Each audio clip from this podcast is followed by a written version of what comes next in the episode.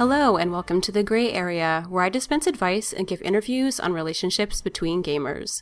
My name is Jenesee Grey, and this is the 32nd episode in a weekly series called Genesys of a Game. Last week's episode was a discussion with Lessa and Samus from the DDO Cocktail Hour. Please visit www.genesee.com to add to the forum discussion on that topic and to tell me your story. Today's Sunday, August 28th, and today I speak with Juan, Carlos, and Laz from the new RPG Genesys. I also have Tinsian here to give the perspective of an experienced gamer who can add some uh, maybe new topics that I, as a new RPGer, might not have. So, welcome to the show, guys. Thank you. Thanks. Glad to be here. Thank, Thank you. you. Before we get started, let's do news of the week. News of the week. A big sigh for GameStop, which has gotten itself in trouble once again uh, by opening boxes of Deus Ex and removing the free online game code for the gaming service. The gaming service is called OnLive, for those who want to know as well, and that comes with the PC disc of the game. GameStop spokesperson Beth Sharum confirmed the practice, saying that Square Enix packed the competitor's coupon with our DXHR product without our prior knowledge, and we did pull these coupons. Considering that GameStop has begun to offer online services to its customers, they claim that this was Square Enix's version of pushing a competitor on their customers. And in an update recently, they issued this release, quote, For your inconvenience, we would like to offer you a free $50 GameStop gift card and a buy two get one free pre-owned purchase. We want to earn back your trust and confidence in the GameStop experience. Please bring in this email to your store receipt or order confirmation from GameStop and present it to a games advisor. So what do you guys think about this? Comment on Facebook and let me know. Warhammer 40,000 Space Marine will be released for Xbox 360, PS3, and PC on September 6th, and Dragon Con will begin the 1st through 4th of September. I will be doing some interviews for you next week. I understand you guys have some tables there as well to test out the game. Will you also be attending? We Yes, we'll- Yeah, running games and attending as well. Oh, excellent. So I will maybe see you there. That would be very nice. Definitely. I'm looking forward to meeting you in person. Yes. Also, as part of our news of the week, I am premiering a new segment by our friend and expert in all geeky stuff, Joshua Allen Clarence Octavian Roberts, who is going to do tech talk for us today. So let's hear from you, Josh.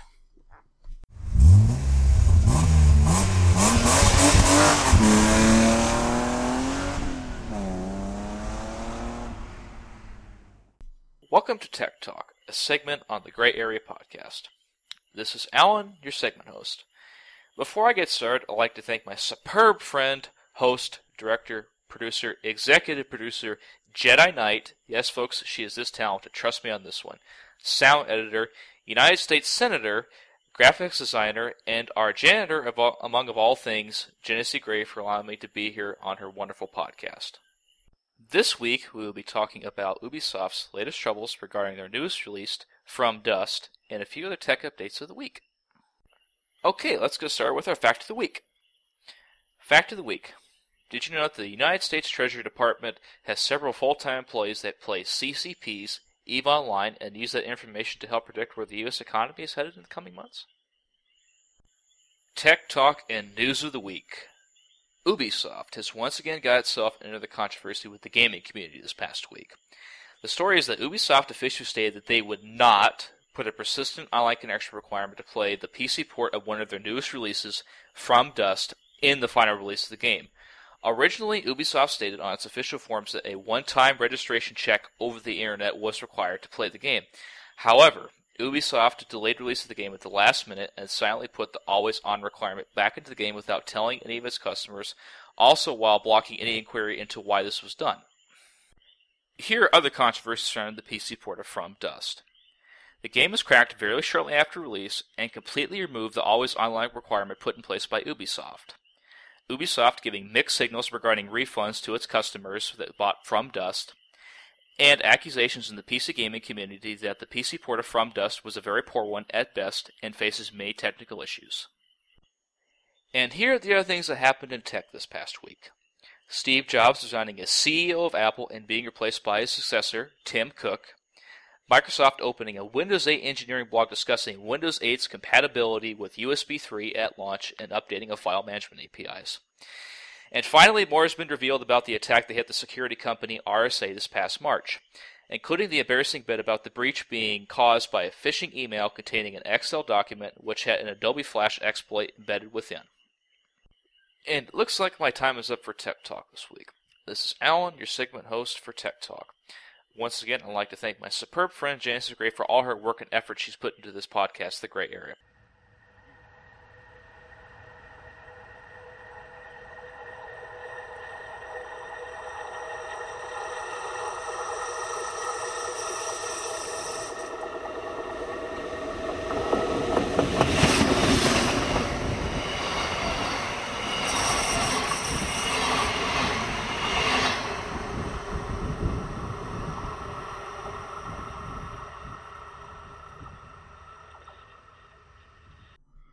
And a big thank you to Josh for Tech Talk. This will be a two part episode. The second part will occur at DragonCon while I'll be interviewing players during a live game and seeing you guys and seeing how they roll quite literally. So, for our first part, let's meet the designers and talk about the mechanics of the game. Uh, I'm very excited to be able to premiere this on the show. I think it's going to be very interesting to watch the game progress over time as well. So, let's talk about your news of the week. What's new in your world? Um, let's start with Juan. Well, um, we've got a bunch of things going on in the website. Our newsletter is actually picking up, uh, you know, substantial amounts of subscriptions, and we're putting out exclusive content on Twitter and on our newsletter. So, if you follow either of those or both of those, you'll get content. As far as uh, breaking news of the week, our Fate decks have been finalized. All the artwork is done, and that's being handled by Dennis Calero, who's an artist for Marvel. And uh, we we have all the artwork in, and we're ready to send that out to the printers. So we should have that back soon. Excellent news. How about you, Carlos Orlas? Well, so um, just picking up where um, Juan left off, we also completed the uh, the manuscript of, of our book. It's a, it's been in layout for about uh, two weeks, and we're reviewing um, different types of layouts. Uh, that's being done also by Dennis Calero and some of um, his uh, partners, and uh, we're looking forward to have that done. Um, hopefully in the next couple of weeks. Um, it's undergoing through pagination on the whole works, and um, we hope to be able to release everything towards the end of September, beginning of October, uh, along with the uh, with the Fate cards. How about you, Laz?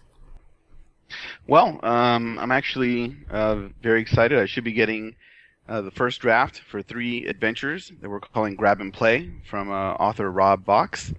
Um, you know, this week, so I can start uh, working with him on editing it and getting it ready for everybody. First, let's introduce who you are and your contributions to the game, I guess. Uh, Carlos and Laz, I was reading that you're both game designers and writers for this, so tell me about that a little bit.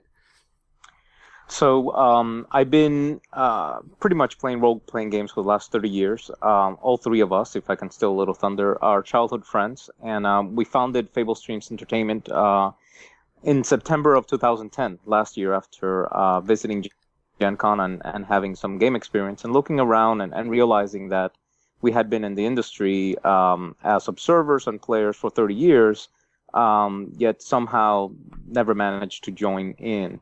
Um, you know, a lot of our designs have been basically for ourselves and for our groups, um, writing stories, developing that sort of thing. Um, and I'm a project manager for a um, very large software company.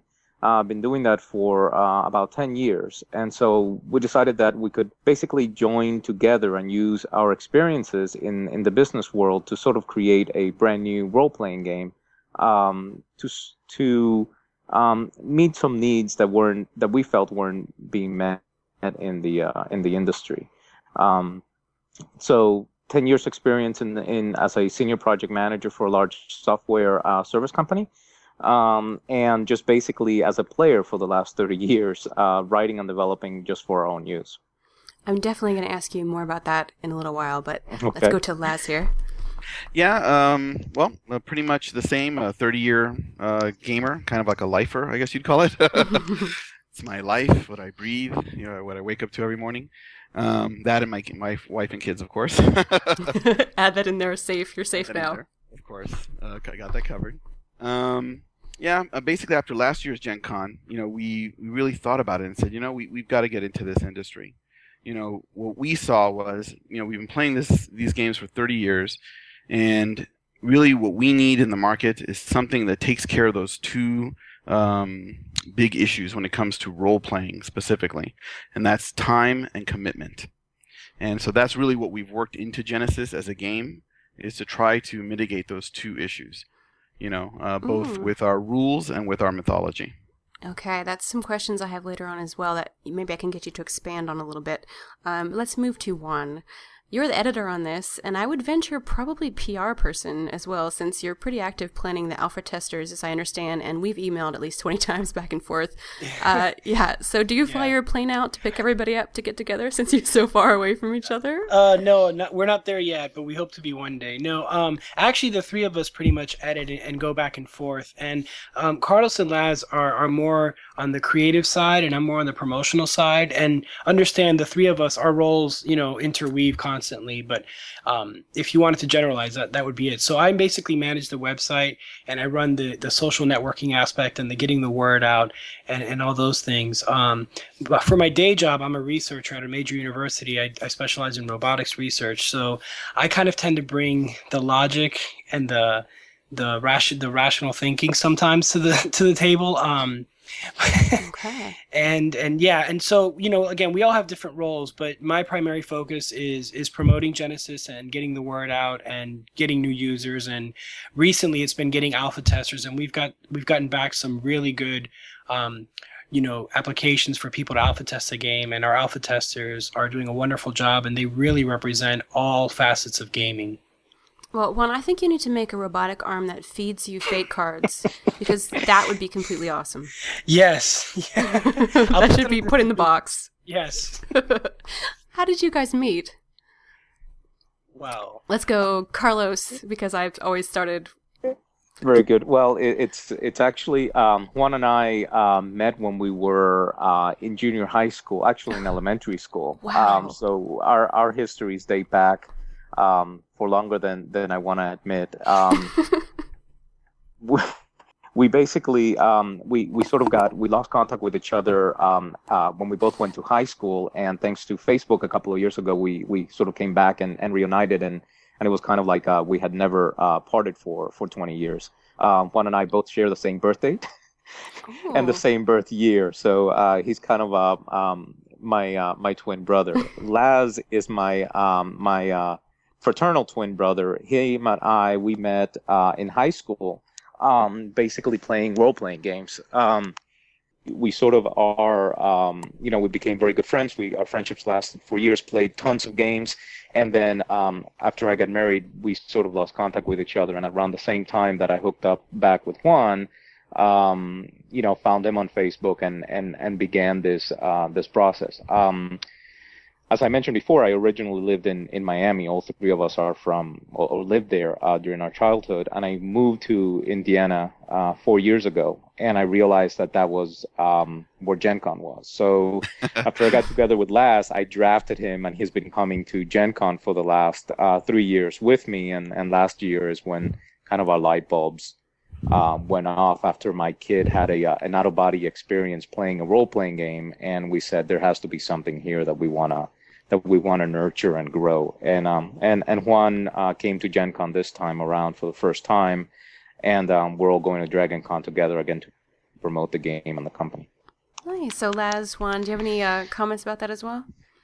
Uh, just you know, uh, God bless Facebook. I found uh, I found both Carlos and Dennis, you know, uh, on there uh, almost at the same time. Dennis first, and then Carlos. I mean, it was it's a great uh, great thing.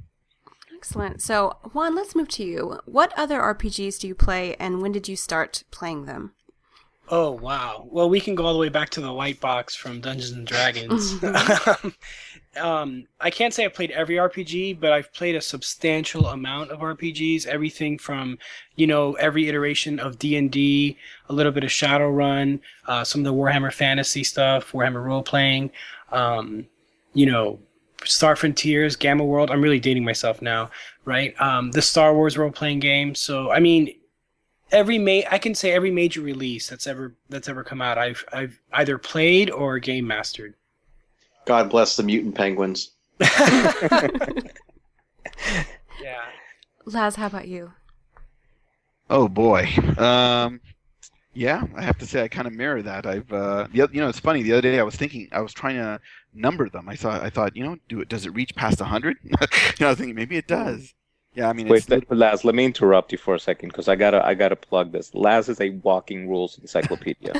there, when we were designing the game, there was not a thing that I brought up and that, that I said, well, how about if we use this game mechanic, Laz? How do you think that would work? And it goes, well, this is how such and such does it. I mean, games that you've never heard about that that you know in the you know small indie games that that that are that are obscure that you know very few people know. Laz knows, so he's kind of my walking encyclopedia of rules. I know it's a sickness. What can I tell you? But yep, uh, just everything. You know, Call of Cthulhu, um, Alternity. You just you name it, I've, I've played it. Nice. Probably. Carlos, would you like to jump in as well? Yeah, but more recently, um, we we um, we played Pathfinder um, after after 4E came out. We played 4E for about two and a half years um, before switching pretty much exclusively to to Pathfinder. Then discovered Savage Worlds, played that.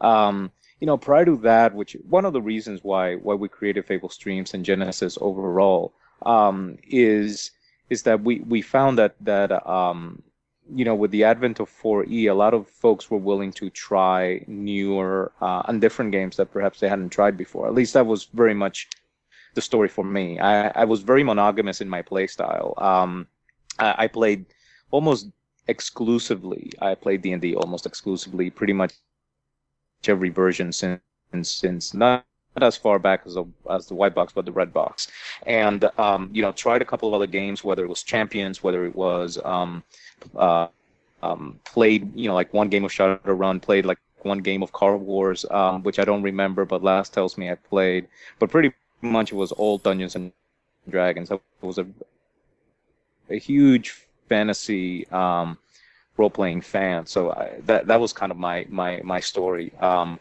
and then uh, a few years ago, um, when I hooked up back with Laz, we we started playing different genres um, beyond fantasy, and I, and I really enjoyed playing, um, you know, pulp and science fiction, and and sort of started branching out that way.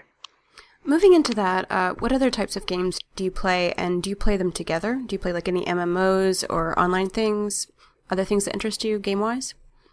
Well, unfortunately, um, or I don't know. I guess fortunately, my friends has my friends have uh, have made me swear I will never play an MMORPG.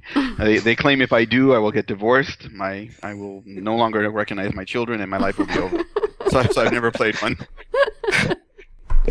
if you enjoy the minutia of the rules and the specific things like that, that might be true. You you may become absorbed and never be seen again. It's possible. Yeah. Um, I have played, uh, you know, video games like the Wii with my family or PlayStation, you know, things like that, um, and board games. Uh, one of my favorites is uh, Talisman by Fantasy Flight Games, just an excellent game. Um, you know, so yeah, board games, some video games. Okay. How about you, Juan? Well, it's funny because uh, my background is in engineering. I went when I went to undergrad. That's what I majored in, and I learned how to program and, and code. And so that naturally led to computer and console gaming. And I really got into the RPGs and the JRPGs, um, primarily in the PS2. That was kind of like the golden age for me. And what's funny is that they're called role playing games, but they really aren't true role playing games compared to the pencil and paper. And the interesting thing is that um, there's a whole generation now out there that's never really played a pencil and paper role playing game. And in a way, we think that Genesys really appeals to those people because it's very streamlined, it's very fast, and it's a different experience. Um, you know, we've all played a game where you walk to, to a certain a- area on a map and you can't go any farther. There's a boundary there because of the limitations of the program. Role playing games don't have that, traditional ones. And that's kind of what we're trying to introduce. Um, to everyone about you know with Genesys. So yeah, I, I kind of got away from the traditional role playing games for a while and did the computer stuff and, and console stuff, but you know now working on Genesys and just seeing the reactions of people that have never played in our playtest, that have never played a role playing game, just how much they enjoy it and like it. There's really something to be said about that. Expound on the uh, the point that you're saying a lot of people haven't played real role playing games because of the online aspect, where you're saying like the world is basically limited to what's created. What do you mean by that? Well, um, first of all, I don't want to like insult people and call them real role playing games. I, I, prefer to just use traditional role playing games and and you know contemporary ones, which are like like Final Fantasy or you know things of that nature. Okay. Um, so what I mean by the limitations, like let's say you're playing Morrowind, um, you know, and you're on this continent, and you you can. It's really an open ended game. It's a great game. Um, but there comes a point where you you know the the map is only a certain size, and when you reach the edge of that map your character is just kind of walking in place. There's nothing you can do about that. Whereas in a traditional uh, role playing game, the game master will say, okay, so you want to go here and cross the ocean? Sure, you know, let's do that. And, and your party goes and does that. So there aren't any, uh, any limitations. The limitations is the parties and the game master's imagination. I want to just finish talking about the games he plays. Um, I don't believe you had a chance to say anything about that yet, Carlos, did you? Uh, no, not yet. And okay. I, I play um, uh, console games. I mean, um, from many different genres. I mean, I play fantasy. The last things I've been playing is Dragon Age and Dragon Age Two. Um, play some shooters uh, with my with my ten uh, year old son, like Call of Duty Black Ops. Um, don't I don't really play online. Um, I'm I'm you know I'm I'm I'm getting a little older and my reflexes are not as good, so I don't like to get killed um, all that often. So I tend to play either with my kid or or just um, you know just play the the uh, the regular adventures. Um, but you know whole wide range of games from you know like Lego Batman to uh, to to uh, Assassin's Creed. I've been a big Assassin's Creed fan. Um, so I played mainly on the PS3. Don't have an Xbox, um, and we have a Wii, but that's pretty much the uh, the realm, my wife's realm. Um, um, so so that's kind of uh that's kind of what I play. Um, I used to play a lot of uh, PC games, but I haven't done that in, in a long time. Just migrated to to uh, straight consoles. Um, we do play online using uh, software like Fantasy Grounds 2.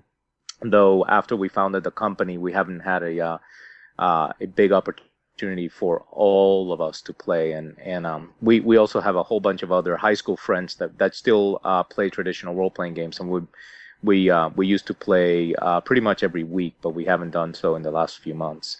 Um, using um, map tools as well is what we started on D20 Pro. So we, we've, we've been venturing into different type of virtual tabletop programs so that we can uh, sort of game together. Recently we've been gaming at stores, um, sort of trying to um, continue the the convention uh, um, high from Gen Con from last year. Um, and we, when we occasionally get together um, in in one of our hometowns, we'll also get together and and uh, and play. And we we played a, a, variety of things from Dungeons and Dragons 4 um, 4E to Shadow, not Shadowrun, but Savage Worlds. Um, so those are basically the two games that we have been playing, um, kind of face to face, or or virtually. Uh, I was wondering if you guys had anything that you did together. It seems like that's the tie that keeps a lot of friends. Uh, have they, they kind of have that common game that they all play, and that keeps them, you know, current in each other's lives. So since you're all spread out across the country so far, I wondered, I wondered how you maintained contact. It, it's funny, you know, Laz's comment about, I, you know, I never got into the World of Warcraft, though I've had um, I've had a couple of very good friends that have gotten hooked into it, and I and I um, I've seen them kind of get drawn in and sucked into that world, and I I um I, I just um I, I don't want to I don't want to do it. because we will get hooked. We'll get hooked on it, and we can't afford to do it while building a company and and uh, and trying to uh, you know maintain our families. That's that's uh, MMORPGs is something that I haven't really gotten to because of the uh, I guess the real time commitment that's involved. And I think that's one of the things that when we looked at at creating Genesys, um, and I think uh, both Juan and, and have touched on this, is that um, you know the average age of gamers right now it's kind of our age they're in the 30 somethings to 40 somethings um, age category. And folks like us have real lives and have real um, real jobs and, and other responsibilities that keep us from gaming um, as much as we want to game. And so um, you know the traditional both the traditional rpgs out there uh, require a lot of time uh, and commitment from from folks, and I think that's one of the reasons why we've seen the industry, um, you know, decline over over the last several years. And what we're really trying to do is fill fill that need.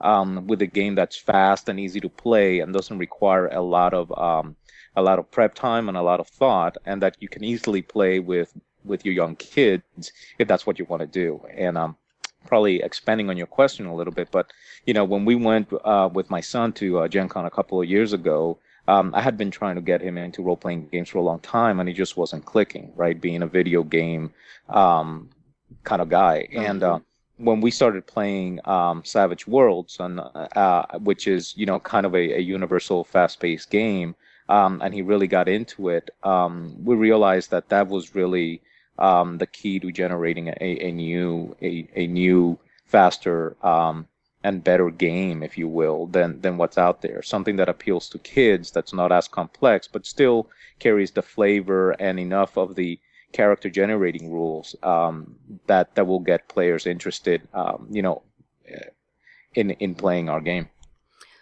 I think that's something we should talk about now, maybe.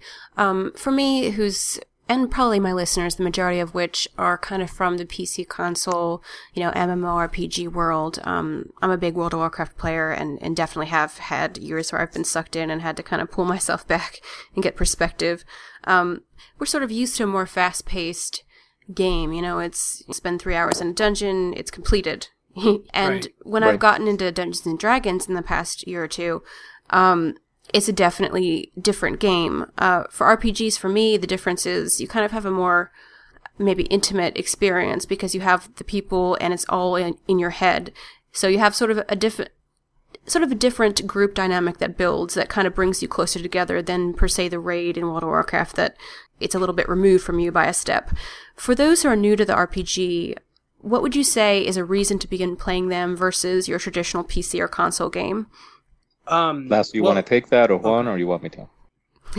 Juan, take it. okay, everyone went silent. All right. Yeah. Go ahead, Carlos. Okay, so so for me, I think you know, as I think of of um, you know these games we've been playing for 30 years, I, I think of it that as, as the original social networking uh, game, except that now, um, you know, it used to be that we had to sit on a table across from each other to, to interact and, and, and play these types of social network games in in the modern era, if you will. Um, you can now do it over Facebook, or you can do it over over um, using technologies um, that expand. Um, you know your living room or your dining room, right? Um, so the experience that I think you get from a role-playing game that you don't get per se in an MMORPG is that, as you said, is the social networking aspect of it. Is is the fact that it's um, what you do and how you act uh, is only limited by your own imagination. Now, there are some pen and paper games uh, out there that the rules sort of limit you uh, inherently as to what you can do. But one of the things that we've tried to do with Genesys is to um, basically allow the rules to get out of the way um, so that it really, uh, we want you to feel like you are playing in a movie, that you are playing in a video game, that you get that fast experience, um, but you also get that that um, a different experience by rolling dice and also by using your own uh, imagination um, to do virtually anything that you want to do. Uh, the rules yeah. don't stop you from it.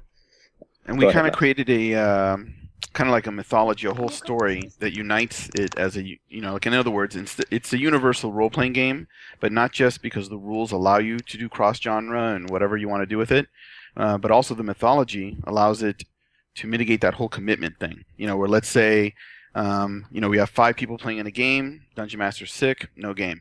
Uh, you know, we uh, let's say the whole game revolves around one character's particular story. He's not able to play. He's picking up a friend from the airport, whatever. you know, no game.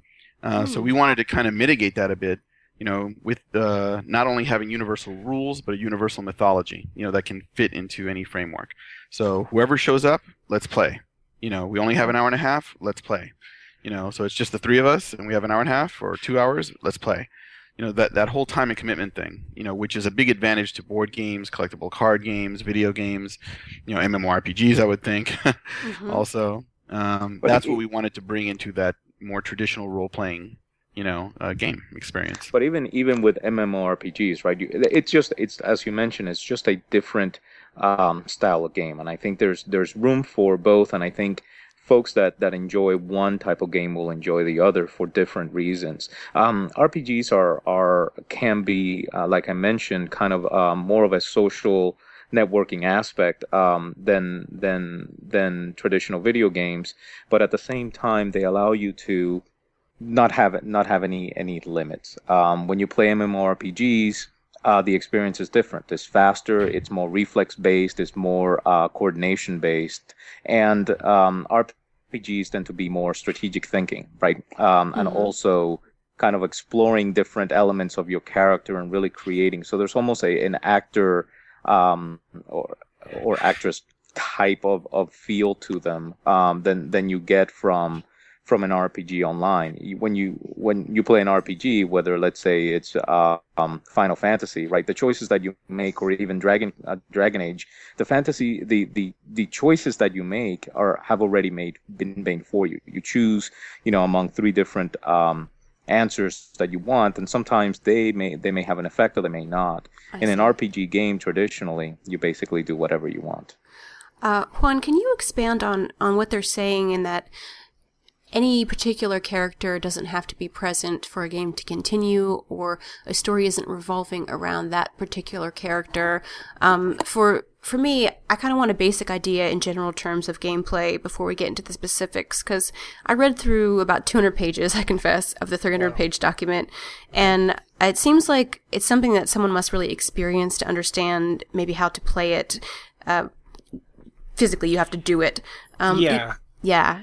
So yeah, so I mean, yeah, you're reading the 300 page document, and that's basically the be all end all everything that someone would need to know to run a game. To play a game, uh, we ran these games at Gen Con, and within 10 minutes, we had people understanding the rules and how to play and playing. Um, so it's a very fast system to pick up and play. Um, of course, the game master, you know, has to know the whole system, but to explain it and to start playing it is, is really, really quick. Um, and so the idea of characters being there or not being there and the game's still running there's two things about that. Number one it's a universal Genesys is a universal rules system game which means that once you make your character you can run that character in a high fantasy adventures with wizards and, and dragons and all this stuff. And the next week you can take that same exact character sheet and you can be in a sci-fi space opera without modifying anything to the character's statistics or abilities or attributes. So the the characters are very plug and play in any environment in any setting that you can imagine. Um, so that's very advantageous because you don't have to sit there and, and look up all these tables and charts and now I got to convert my character to a sci-fi setting or, or fantasy or whatever. Um, or play a different game system altogether, right? With new right. rules and, and different character generation rules. Right. That, yeah. that that actually brought me into a question or clarification regarding you talking about the speed of your rule set versus a traditional RPG. For me, one of the fastest RPG rule sets out there that I can re- recall playing is from Paranoia. And for those who haven't played, you basically roll up a clone, you're assigned a color, and then mayhap ensues, and you've got clones, and you do something, and you know you keep winding up with clones when I was reading through this document um, today, it seemed to be a bridge of the universal system from a bunch of different games, say maybe one that's fairly complex, such as a World of Darkness. Sometimes you get sort of lost in your dice rolls. To the more easily understandable Dungeons and Dragons rule set, some of the some of the older ones, um, like the old Red Box. Some would argue the second edition some would say completely forget the fourth edition and go to Pathfinder. But having speed in terms of being able to use it as a character generation and so forth, that was that was pretty interesting. That really kind of clarified up Um, yeah, I mean, just getting into the mechanics real quick. Everything, all the resolution um, occurs with six-sided dice. So you, it's just a matter of how many six-sided dice you need to roll to do something. Those are based on your abilities. So if your character has a melee of four, that means you roll four six-sided dice to resolve any melee attack that you might be doing. Um, and it, it streamlines in the sense that there's no tables to look up. There's nothing to memorize. It's just I need I need to roll this many dice and I need to have this many successes, and my action is successful. Um, so that's kind of like the, the speed aspect of, of the actual rules. And go, going down that path just a little bit real quick, one of the very first games that we ran, we ran at a local gaming store here in Miami, and there was another group of gamers playing a, a totally different game. And and a couple of them actually came over and saw us playing running Genesys, and they said, "You guys aren't using any tables or books. You're just running this game." And and and that was like very telling for us because it's like okay yeah this is this is streamlined and, and people are getting in and it is fast. Um, but that doesn't mean it's not uh, you know fast doesn't equal simple. I mean it, there's a lot of depth to it. There's a lot of strategy behind it but it does it doesn't get bogged down with cross referencing and, and table lookup and things like that which um, traditionally has been one of the you know bottlenecks for for uh, pencil and paper role playing games. Okay. You know, for- No, I one one of the if I if I can. Go ahead, Carlos. Sorry, the cat. No, I, I was just going to say real quick. I'm sorry that I'm stepping over you. It's probably the lag. Is that um, you know, picking up on that observation, what we really tried to do was was kind of have you know have our cake and eat it too. We we if there is complexity in our game is in the character generation and the richness that that of, of the rules to create characters. Um, we didn't want to abandon that because I think that's one of the real strengths behind any role playing game. And, and, and being a universal game, um, we wanted to make the character generation aspect of it um, fairly rich and all encompassing.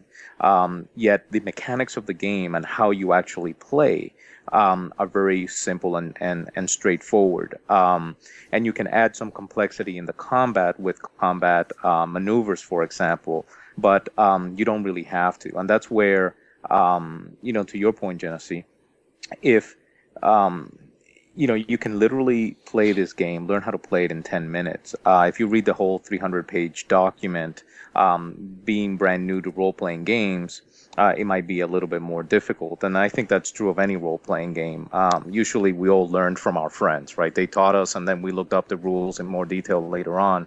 But the, the, the real crux of it, and one of our one of the things that we mention in the book is, hey, if you don't want to create characters, don't. We're going to supply characters for you. Learn how to play the game without um, building any characters, because that's really where the complexity is.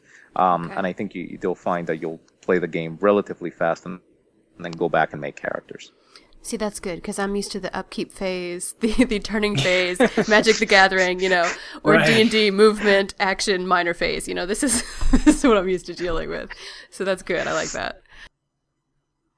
Okay, I know Tunisian has a question here. Um, before we get into that, I'd like to take a break for a segment from Skaggy the Poet from DDO Cocktail Hour. So, as they say, now for something completely different. Uh, last week on the episode with the DDO Cocktail Hour, I mentioned casually that I never realized how dirty Skaggy the Poet is until they read one of his tweets on the show. I confess I've searched and I don't remember the episode that this occurred in, so I have no proof that Lessa did indeed quote Skaggy on the show. However, I do believe I can perhaps pick up the gauntlet thrown by Skaggy, who is intent on saving his honor. Uh, but denies that he is anything but a gentleman. So let's listen to his segment, and then we'll see if I can salvage anything from my thoughtless comment.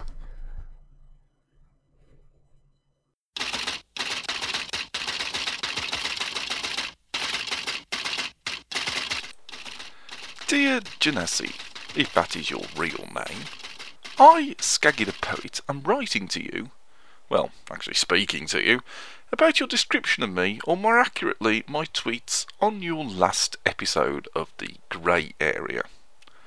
Just to jog your memory, here is a clip of the aforementioned incident. I also wanted to tell ah. you, I did not realize how dirty Skaggy the Poet was until you started reading his tweets on your show. I have to I have lost all respect for Skaggy Skaggy the Poet. Seriously? No, Oh I'm my kidding. god, his voice is like velvet. It's like. Skaggy! Oh my god! Oh man. I would just like to state for the record my Twitter feed contains no dirty tweets, and anything I say or do is always of a squeaky clean nature. I would like to offer the following poem that I hope will clear this matter up once and for all. Throughout my many years playing games, I've always considered myself a gentleman gamer. And to be tarred with any suggestion of being dirty was enough to make me write this disclaimer. For example, when I used to play Tomb Raider, I never ever tried to find the alleged code that supposedly would enable me to see Lara without any clothes. Also, while adventuring in the Dragon Age, I'll admit that I did woo Morrigan. but I'd never spent a night in her tent. Why? Well, because I'm a true gentleman. I've had a fair few gaming triumphs, and successfully rescued many a princess. But I never once sweet talked them into any state of undress. So there you have my rebuttal of your slanderous remark about me. You see, my poetry and tweets are like my underpants. All are always scrupulously clean. Thank you. That was a lovely segment, Skaggy. Uh, and I have something to return to you since you shared so nicely with me. Uh, a poem that I have discovered online by Skaggy the Poet, and I will read it to you now. It's called, the title is Sex Sells and I'm Gonna Buy Till I'm Blind by Skaggy, partly based on a true story. With your t shirt just so rightly tight and its logo conveniently at chest height, you approach me with a flirty smile, and instantly I am beguiled. Apparently, you're collecting for some charity. Not that your words to me have clarity, as I'm busy drowning in your eyes, and also imagining licking your thighs. So I don't notice signing the direct debit, although on payday I might regret it. But it was worth it for our brief chat and my hours of pleasant thoughts after that. That was an interesting poem, Skaggy. And since I so cruelly used yours against you, I have one to return to you that might make you feel better. And it goes like this Skaggy, if you should find yourself chewing an orbits, empty out all your regret, for language is expression, enjoy the whole gambit. So there you go. A segment from Skaggy the Poet from the DDO Cocktail Hour. I thank him very much for, for, contributing, and hopefully I have soothed his hurt feelings. And now we will move on. I believe Tinsian has a question for our guests. So, guys, I'm going to toss in a question here in that um, one of my friends that I, I work with, he has a weekly game that he goes to, and the DM is similar to me and my friends that I grew up playing with, where the story is what matters. The rule mm-hmm. sets, you, know, you can kind of bend the rules every once in a while. You play a little Monty Haul, sometimes you don't.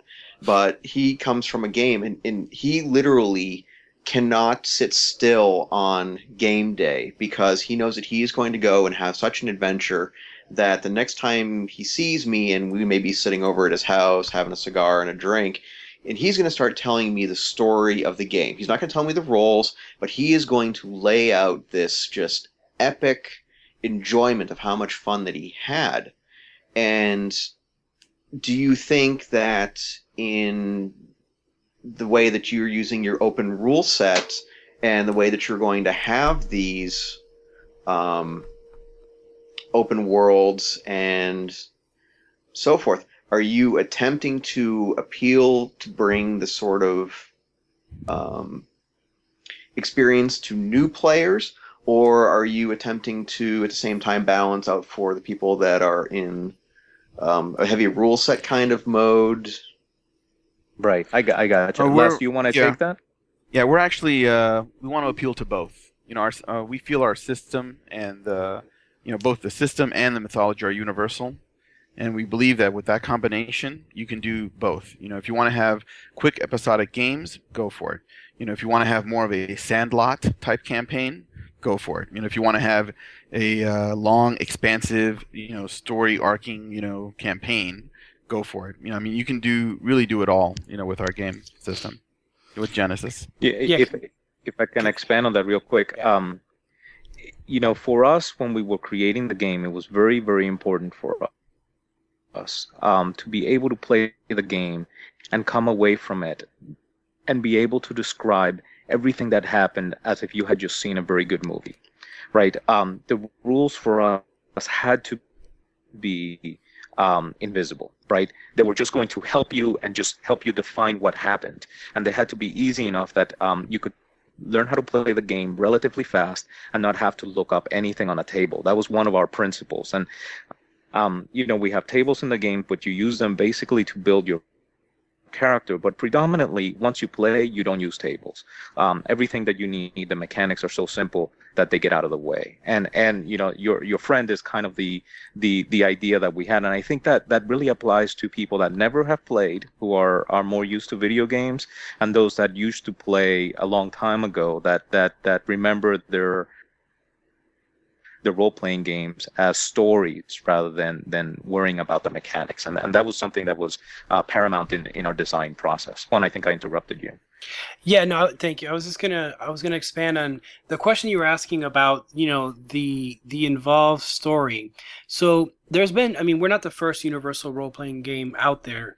But what I think we've what we've done is aside from streamlining the rules, we've also created a reason for the universal universal um, setting. So there's an underlying mythos that we've developed um, where there are actual beings called fates who kind of can go in and out of different genres and different universes and travel within the multiverse. And the player characters um, assume those roles and become fates. And the fates belong to one of nine houses, which are basically nine factions that sometimes work together, sometimes they oppose each other.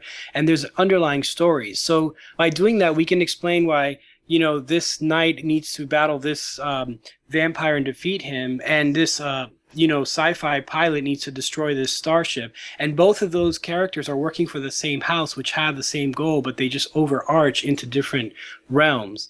So I think a lot of uh, you know game masters are going to really grab onto that and, and really write and expand that universe and that setting in the multiverse.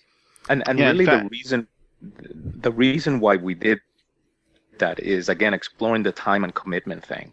Um, you know one of the one of the drawbacks to a lot of universal game systems is that you have to as a gm create everything from scratch because they are so versatile um, that the support behind them sometimes is not is not very very strong. So you basically have to create a lot of of your content yourself. What we try to do again addressing that time and commitment issue is provide you a setting um, and, a, and a reason for you to to to play a, a multi-genre game and provide you the support so that you can basically pick up and play without any um, without much preparation. At the same time, if you want to do it the old-fashioned way and create all your content and create your own campaign and not even pay attention to the Genesys multiverse, you can do that as well. There's nothing that prevents you from doing it. Um, but we felt that, you know, again, addressing the time and commitment um, deal, which uh, is really aiming at not only the traditional players, the ones that continue to play the game, but also the ones that have left, um, to bring them back into into RPG. I definitely and, like. And, Go ahead. Oh no, I was gonna say, um, and to like give an example uh, for your friend who wants like a, I'm assuming like a long campaign with a fully drawn out story that is very detailed. Um, like w- one aspect of Genesys, for example, is the players play fates, you know, from these nine houses, um, but before they are even aware that they're a fate, you know, we call them the lost and basically they can be in one genre, let's say a fantasy world, and uh, to all outward appearances, it would be like a regular, you know, let's say fantasy game, and you can have this nice, big, complex story, and it's really cool. And uh, you know, one idea could be that the party goes off to, on an epic challenge, and they end up, you know, saving the world, but they all die. Now, normally, the, uh, in a regular game, that might just be the end of it all. Uh, but with Genesys, they could awaken, you know, as fates in Sanctuary, you know, the city where they live outside of creation and then from there take on all new adventures you know become a whole new team in a different mm. genre if they want to as an example. That sounds really cool. He's he's doing a uh, pathfinder star wars uh, split right now. Oh wow. Yeah i think that has Genesys written all over it. I like that this yeah, can be anything from kind of a primitive barbarian fantasy to steampunk to space tech. And i think uh, i was reading about the dragon con games you were going to run one was an Iranian commando infiltration, a journey into foreign lands to stop an evil cult, and a wizard's team investigating an ancient tomb. So it seems like there are a lot of things you can do with the system. I would like to move to Laz to talk a little bit more about the fates that you were talking about, and I assume that the fate deck relates to this in some way. That's kind of the, the innovative part, it seems to me, to this game that that's I haven't seen anything like that before. Can you kind of talk about the fate deck and how it works? Oh, absolutely. Um, yeah, the, the the characters are basically destined, you know, for greatness. you know, like right off the bat. um, you know, basically in any in any story, you know, you usually don't get uh, a story about the uh, secondhand cook over in that little diner over there. you know, I mean, you know, typically, you know, you That's his people- flaw. He's a loser. oh, good one. Um, you know, typically we're, we're talking about people of consequence. You know, uh, people of, you know with a destiny, and uh, and that's the idea behind it. The um, we have a mythology. You know, basically the uh, characters are fates. Uh, they're not aware that they're fates. You know, so you can play for as long as you want in that uh, ignorance, let's say, um, in whatever particular genre you enjoy, and then at some point when they fulfill their you know their epic you know mortal destiny they stop reincarnating you know because they they've been reincarnating from one life to another in a mortal form uh, but at some point they achieve their final you know destiny and they pass on but instead of uh, going on to an afterlife uh, they get outside of creation and they're they awaken in sanctuary the city outside of uh, creation and that's where they take on their new role as a fate um, there are nine different houses, which uh, I used basically my life experience, and I based them based them on uh, personalities. You know, people's personalities is kind of what I did.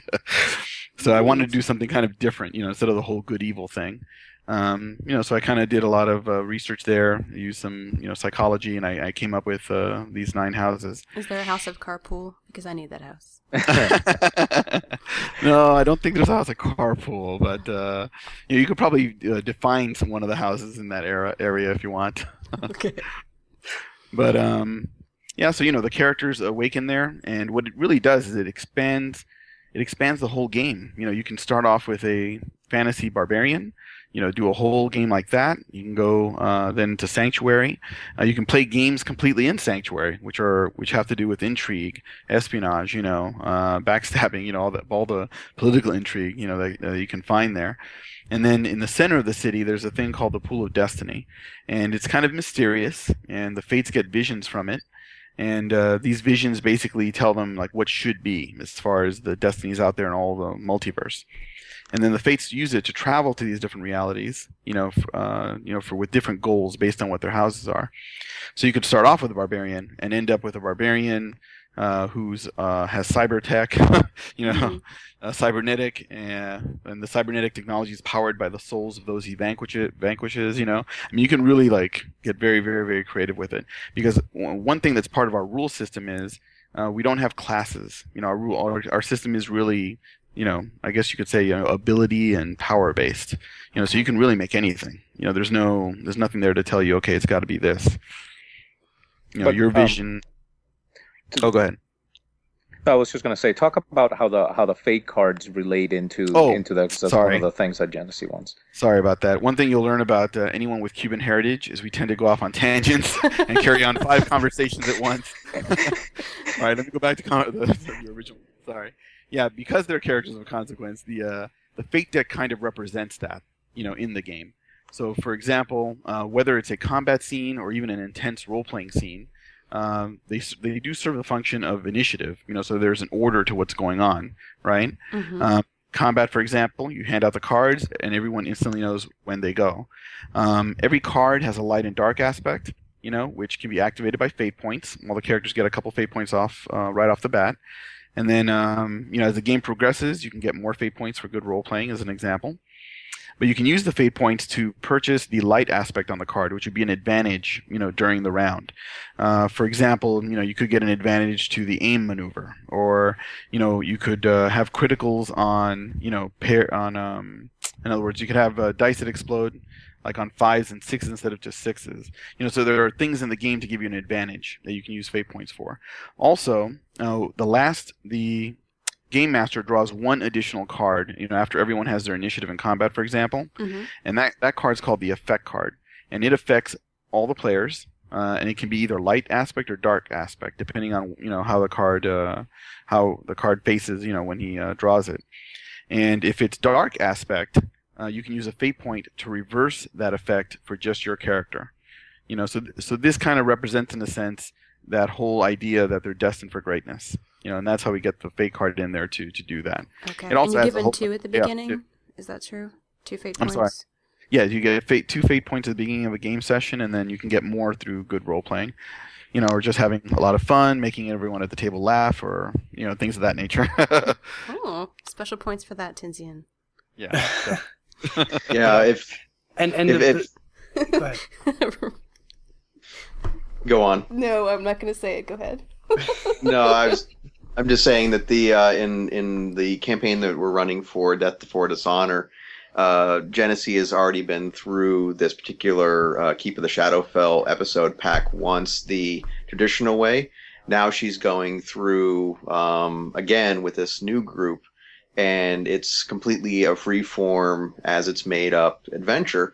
And she's encountered a couple times where she's even had to sort of pause and look like, wait, and shouldn't a you know a bar of chocolate have slid down between the two flaming gelatinous cubes and the Our elf guy died by crushed? cube. He was he was crushed like a s'more. you know so like great great great you know paying paying homage to the Grimtooth traps but there there are some times where i can sense the look from her from the other room as i'm talking to this and she's trying to keep from either laughing or going where are you going with this right. And Oh, now, time. one of the things that that I, I don't know if you touched on this or, or not Laz, but the, the whole the whole premise, I guess, behind the fate cards is it, it, it ties into the mythology in the sense that um, all these houses are kind of competing against one another um, in order to define creation in their image, if you will. Um, so when when the characters themselves are in creation, adventuring. Um, it, the fate cards represent the will of these more powerful fates in Sanctuary, attempting to manipulate creation and manipulate events in the game um, to either help or or or um, or, dis- or or prevent the characters from doing certain actions. So they'll help them in combat situations. They'll help they'll help them or, or hurt them in non-combat situations. So the fate cards really represent the, the the whole chaos that's going on in the whole Genesys multiverse as these different houses um, sort of compete uh, against each other um, in order to find creation to their own destiny, if you will. Um, which is which is a concept that, that we're trying to also put together in the adventures. You mentioned the, the adventures that we're running in Gen Con, but uh, the three the first three grab and play adventures that we're writing are actually very much interconnected um, in order to define and really show new players how the Genesys multiverse works. Um, you know, you'll start out in a in a in a fantasy genre and move on to a sci-fi, and and I think uh, the third one will be you'll end up in a superhero genre, and you really are traveling through different multiverses in in a in a centrally connected um, storyline, right? Following a villain across uh, across different dimensions uh, and time um, elements. So um, the whole fate card deck is really tied in um, very very much into the game um, from a from a uh, I guess a strategic perspective. uh, You know, calling it outside of the RPG. One of the things that that that we've have found is that people that are um, leaving the industry, if you will, and playing other types of games are really moving towards either uh, or have been moving towards board games and and trading card games. Those are two things that are going very very strong still, uh, growing. Again, basically, we believe because of the whole time and commitment thing. So when we looked at at creating Genesys, we really looked at trying to merge all these types of games together and and really appeal to the the those folks that are playing. Um, you know, collectible card games as well as folks that are playing board games, and really um, create a game that that appeals to um, these types of markets as, as a way of expanding, um, you know, the the RPG market. I like that idea. I think that will appeal to a lot of people that are kind of more like me that are used to the consoles or the PC games, but want to get into RPing and and you know, baby stepping through Dungeons and Dragons has been good, but this might be a good way to kind of get people interested in the idea of it and something a little closer to home that they might be used to a little bit more. Let's talk a little bit about the newsletter. Uh, I understand you have a naming contest going on right now. uh, tell the listeners about that and how they can perhaps contribute to that. Absolutely. So we're actually looking for a name for our newsletter. Right now, it is not creatively called the Genesys Newsletter, and and um, to, to you know to register for the newsletter, just go to the the Genesys homepage, uh, www.genesisrpg.com, and there's a newsletter link there. And all you have to do is provide your email address, first name, last name, and it registers you automatically. It comes out every Tuesday, once a week. and basically you can just post on our forums. Uh, we have a forum thread specifically for this, for your idea for a newsletter. Uh, we're gonna, you know, we're gonna decide on the winner. Um, mid-September, and in the September 19th newsletter, it will feature the new name. And whoever submits the winning name, you know, we're going to mail a bunch of stuff to them as far as like, you know, swag or, or prize stuff. Um, so we've already gotten some pretty good uh, responses uh, or suggestions, and the nice thing is you can you can submit as many names as you want. So if you have 100 ideas, you know, submit 100 names. Um, in the same Except post, I preferably. couldn't submit names. yeah, employees are, are prohibited. So if you'd like to be an alpha tester, how do you go about doing that? And do you have any slots still open if a listener would like to try to do that? We do have a few slots left open, um, but we're they they are limited. Uh, basically, you can contact me, Juan, at fablestreams.com, and there's there's links on the website. If you just go to the contact page on the website, you can fill it out and just request to be an alpha tester. Um, ideally, we like people to have you know diverse gaming backgrounds and run uh, you know currently be running gaming groups where they can actually read the rules and run this with a group of gamers and they can you know um, share their experiences on our forums and so the best way to do it would just be to you know to email us uh, through the website No, I was just the. You can email us at uh, gamers at uh, fablestreams.com. I think this might be a good time to end part one, and we will continue with part two on Tuesday of next week, where we will talk about some exciting topics like the flaw ability, where you can have your character have a detriment that adds kind of a little bit of quirk to them, uh, perhaps an eye patch, perhaps a allergy to garlic or specific flour, something of that nature. And we will talk about uncanny abilities, which are also extremely cool. So wait for next week when we will uh, go further into some of the specifics of the game and have some new DragonCon interviews. Uh, thank you all for being here. You can find them on Twitter at Genesys RPG. I'm going to spell that for you G E N E S Y S R P G, or at genesys.com.